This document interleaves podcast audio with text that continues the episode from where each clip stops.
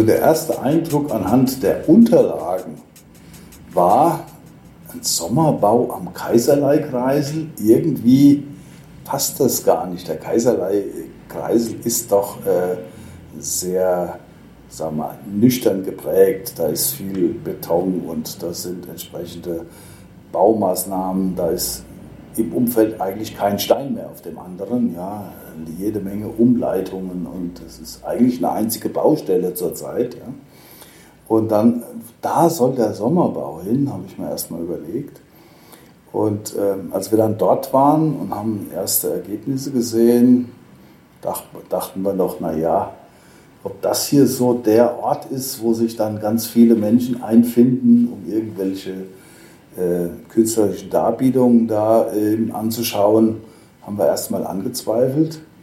Und ja, als es dann so fertig war und langsam Gestalt angenommen hat und äh, man äh, neben dem nackten Gerüstbau dann auch äh, im Grunde genommen äh, die, die Verkleidung und äh, die Planen und Segel dann gesehen hat, dann, ja, wie soll ich sagen, dann hat sich das so ein bisschen angefühlt, äh, angefühlt, als ob da so ein UFO gelandet wäre.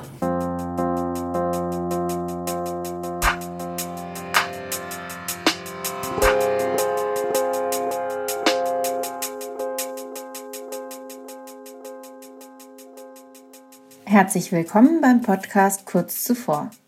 Am 18. Juli 2021 wurde im Kaiserlei-Gebiet in Offenbach die Eröffnung eines Theaterbaus gefeiert, den manche auch als das Theater der Zukunft beschreiben.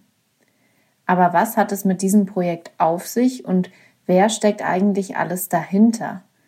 In diesem Podcast sprechen wir mit verschiedenen Beteiligten über einerseits den Planungs- und Bauprozess zum Beispiel des Gebäudes, aber auch darüber, was der Sommerbau für die Beteiligten persönlich bedeutet.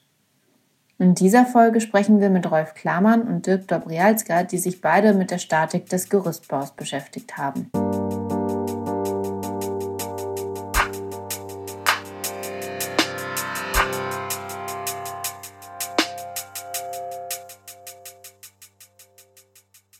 Also mein Name ist Rolf Klamann.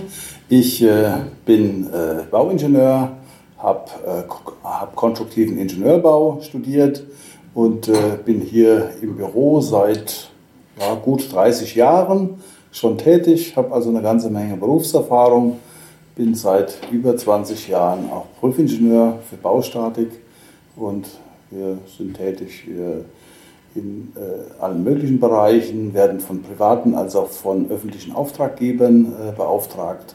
Und in Sachen Prüftätigkeit bekommen wir auch äh, Prüfaufträge von der Bauaufsicht in Frankfurt, jetzt in diesem Fall hier. Ja, mein Name ist Dirk Dobrialska, ich bin 42 Jahre alt, bin seit 2007 bei DBT, bin Bauingenieur, habe auch konstruktiven Ingenieurbau ähm, vertieft im Bauingenieurwesenstudium und äh, bin hier im Wesentlichen für Aufstellung und Prüfung von Bauvorhaben angestellt und habe in dem Zusammenhang halt auch die, den Musorturm, den Sommerbau in Offenbach betreut.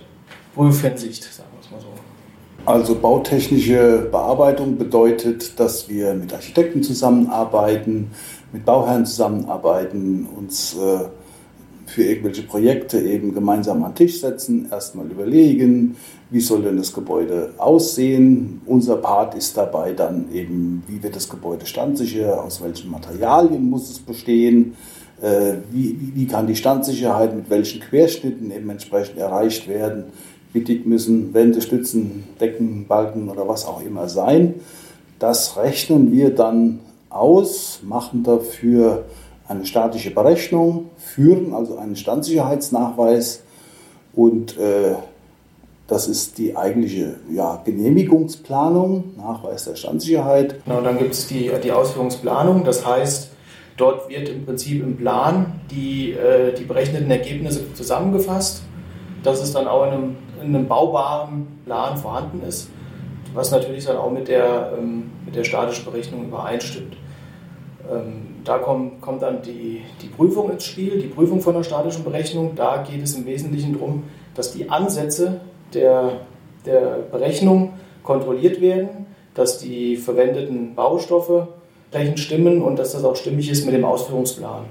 Das zum einen wird die Statik dann geprüft, es wird der Ausführungsplan geprüft im Hinblick auf Übereinstimmung mit der Statik und wenn draußen die, ähm, die Konstruktion aufgebaut wird, erfolgt auch eine Bauüberwachung vor Ort, um zu kontrollieren, dass die geprüften Pläne auch mit der, äh, mit der Ausführung übereinstimmt.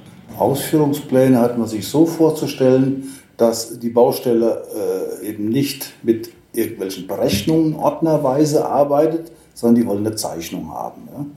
Und der Rohbauer, der braucht einen Schalplan, der Maurer braucht einen entsprechenden Grundriss vom Gebäude, wo Mauern sind, wie dick die sein müssen alles Mögliche. Und der Betonbauer braucht einen Bewährungsplan, damit er eben die ganzen Eisen, die in den Beton rein müssen, entsprechend an der richtigen Stelle verlegt. Und ein Holzbauer, der braucht eine Konstruktionszeichnung für äh, eben seinen Dachstuhl oder sowas. Und äh, ja, in diesem Fall Sommerbau brauchen wir Konstruktionszeichnung für den Metallbau, für den Gerüstbau. Das heißt, an welcher Stelle muss welche Strebe rein, braucht es entsprechenden Ballast irgendwo und wie schwer muss der sein, wie werden die Planen befestigt. All diese Dinge werden in Konstruktionszeichnung zusammengefasst und sowas machen wir, beziehungsweise in diesem Fall prüfen wir. In diesem Fall jetzt waren wir äh, noch nicht so früh eingebunden, weil wir die Sache dieses Mal nicht geplant haben, sondern wir haben ja die, die, die Unterlagen geprüft. Das geht so, dass der Architekt irgendwann zu einem Stadium bei der Bauaufsichtsbehörde einen Bauantrag einreichen muss dafür. Mhm. Und die Bauaufsichtsbehörde, die haben keine eigenen Menschen, die äh, dort eine Standsicherheit prüfen können. Die bedienen sich den amtlich zugelassenen Prüfingenieuren ja, und beauftragen die dann auch hoheitlich. Und das war in diesem Fall so. Wir haben also von der Bauaufsicht einen Prüfauftrag bekommen. Der kam nicht von ungefähr, sondern weil der Architekt und der Planer gesagt haben, wir kennen einen Prüfingenieur, der im Gerüstbau Erfahrung hat und den wollen wir gerne, den haben die sich gewünscht und die Bauaufsicht hat diesem Wunsch entsprochen und hat dann das Ganze eben beauftragt. Wir waren im Vorfeld zumindest teilweise involviert, um eben festzustellen, wird das so gehen und vor allen Dingen wird das hinterher, wenn der Bauantrag gestellt ist, auch in sehr, sehr kurzer Zeit ein Ergebnis geben, das gebaut werden kann.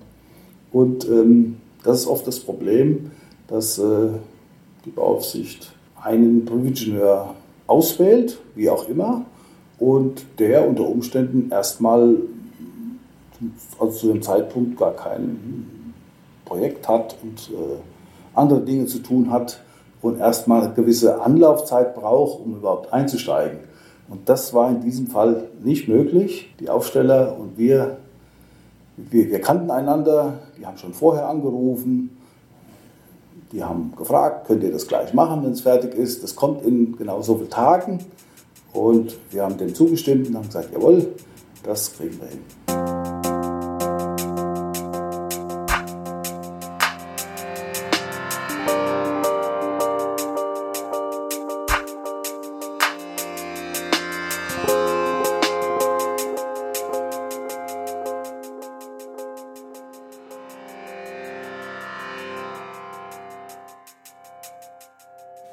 Rolf und Dirk so viele Gebäude auf ihre Statik prüfen, haben wir die beiden gefragt, ob es ein Bauprojekt gibt, das ihnen ganz besonders in Erinnerung geblieben ist.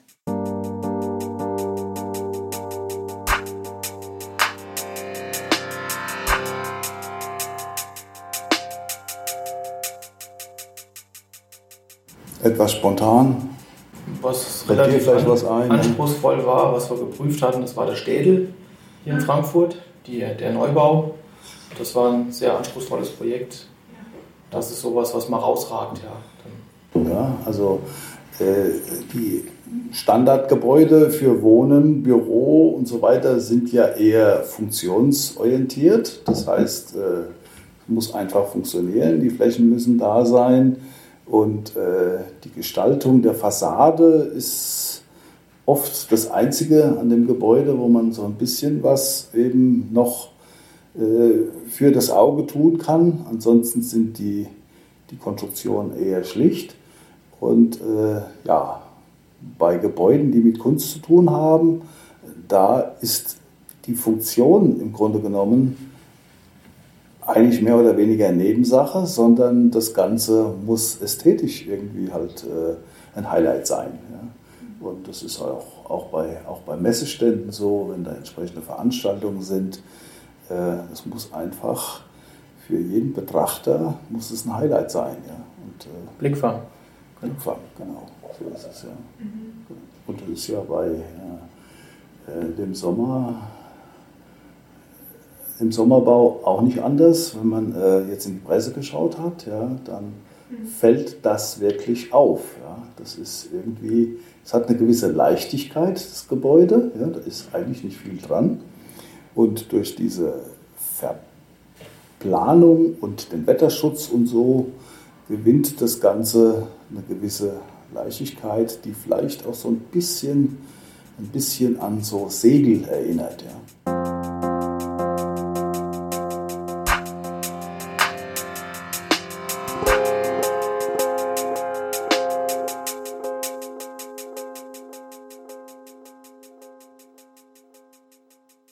Und zählt der Sommerbau eventuell zu einem der etwas ungewöhnlicheren Projekte in Ihrem Berufsalltag?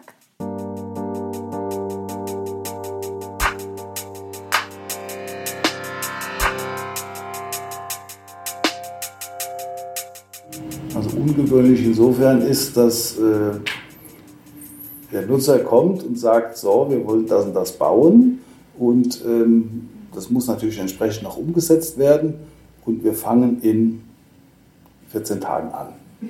Ja, und das Ganze geht rasend schnell. Ja, das heißt, diese Gerüstkonstruktion, die ist innerhalb wenigen Tagen ist die gewachsen.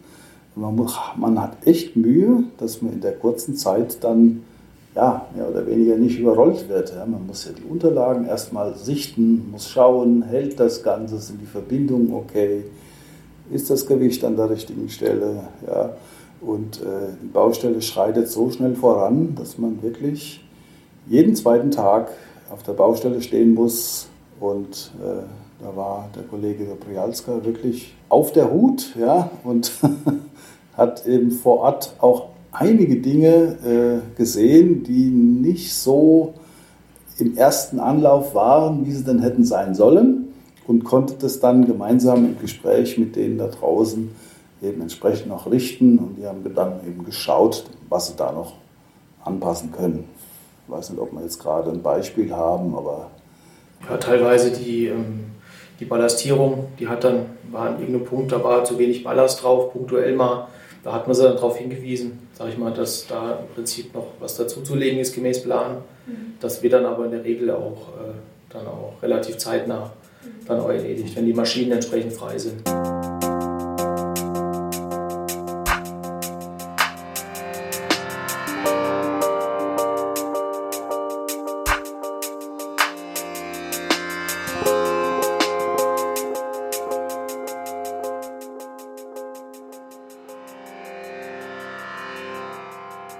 Das Rhein-Main-Gebiet ist eines der am stärksten versiegelten Gebiete in Deutschland. Wie steht es denn um das Thema der Nachhaltigkeit, wenn es um etwa Neubauten in Deutschland geht? Rolf Klamann hat da folgende Meinung zu.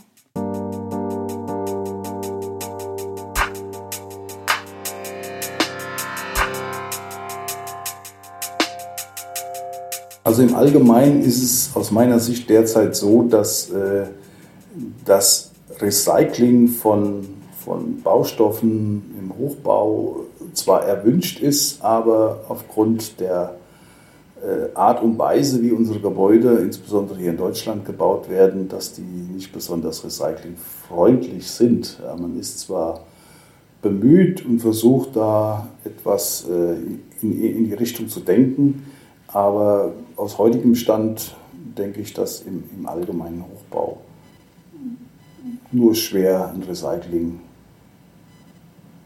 möglich ist. Es gibt zwar inzwischen die Möglichkeit, dass äh, die Rohbaukonstruktion, das heißt Steine, Beton, der Stahl und so weiter, der kann wieder aus diesem, aus diesem Bauschutt im Grunde genommen gewonnen werden und kann zu Füllmaterial oder so entsprechend verarbeitet werden.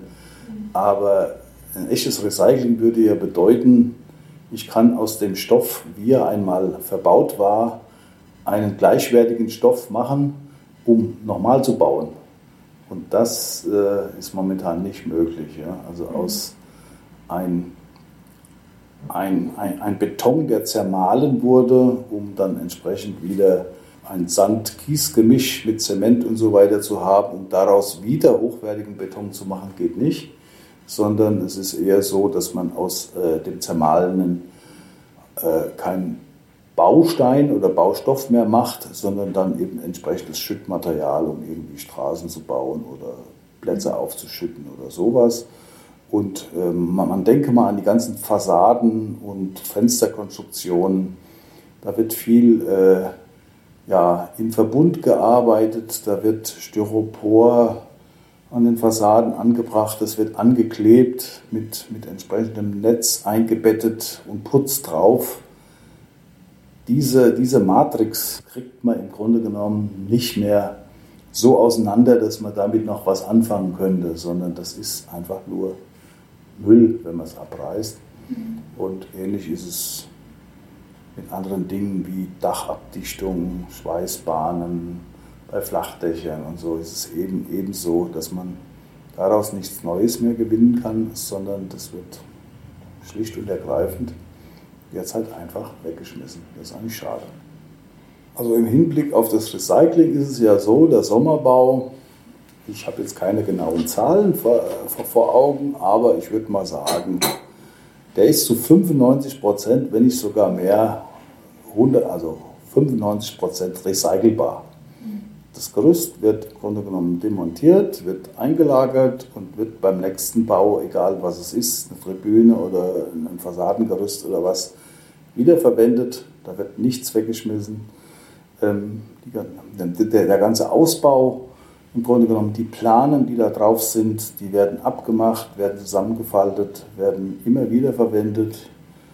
Die Holzplatten, die als Bodenbeläge und so weiter äh, da drin waren dann vielleicht nicht zu 100% recycelt, sondern da gibt es Abschnitte, Abfälle, die man eben wegschmeißt. Aber das meiste von den Platten kann man in anderer Weise irgendwo nochmal einsetzen. Der Boden, der unten drunter war, diese Aluminium-BG-Planken, das ist Standardmaterial, was überall bei Zelten und so unten drunter gelegt wird. Das wird äh, auch x-mal eingesetzt. Also von daher ähm, ist der Materialeinsatz für den Sommerbau, der ist also für so ein temporäres Bauwerk eigentlich ideal. Ja, auch die, ähm, die Ballastierung, die, ist im, äh, die kann man ja auf unterschiedliche Weise herstellen. Das waren jetzt hier im Prinzip Betonquader. Die sind extra dafür gemacht, äh, um die wieder zu verwenden. Man kann das natürlich auch mit Wasser realisieren. Dann werden große äh, 1000 Liter Tanks hingestellt und werden mit Wasser gefüllt. Da wird im Prinzip dann auch nur am Ende dann der Hahn aufgedreht und dass es rausläuft. Ja, dann, das wäre zum Beispiel ein Punkt, wo ähm, was nicht nachhaltig wäre, aber im, so, soweit mir es bekannt ist, sind da keine, äh, keine Wassertanks als Ballastierung eingesetzt. Das sind alles ähm, wiederverwendbare mhm. Betonblöcke. Ja, und wenn man das Wasser nicht gerade noch zum Blumengießen nimmt, dann ist es eben dann hinterher eben verloren, das Wasser. Mhm.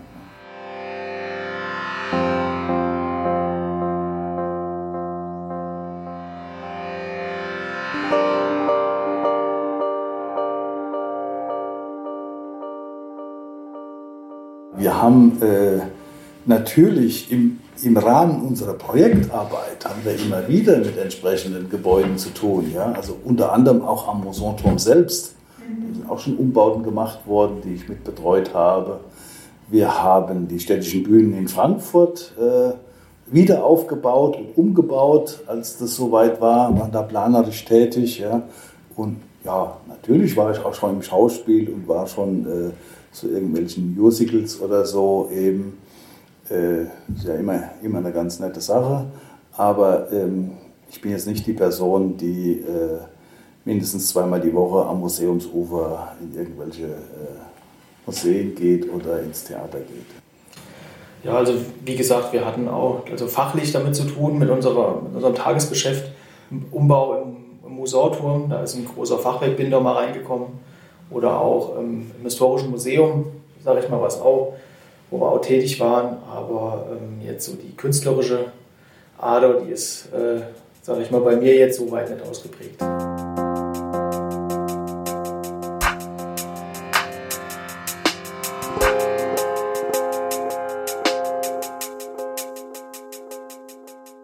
So etwa gegen Ende Oktober wird der Sommerbau dann wieder in seine Kleinteile zerlegt werden.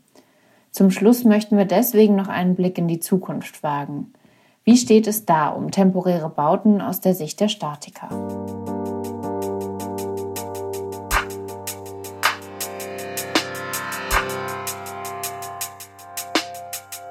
Ich glaube, dass diese temporären Bauten Zukunft haben werden, ja, also draußen im Freien und so weiter weil eben die Menschen dann nicht so eng beieinander sitzen und äh, die Abstandsregeln irgendwie gehalten werden können, mehr oder weniger.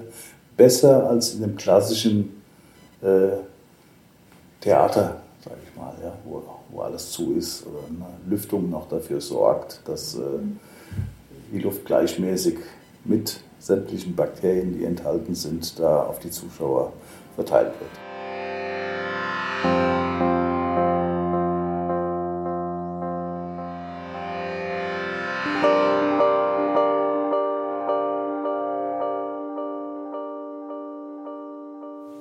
Dank fürs Zuhören.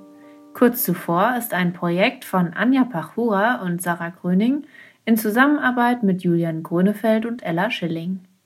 In der nächsten Folge sprechen wir dann mit dem Biologen Benjamin Hill. Er hat ein Artenschutzgutachten für den Sommerbau verfasst.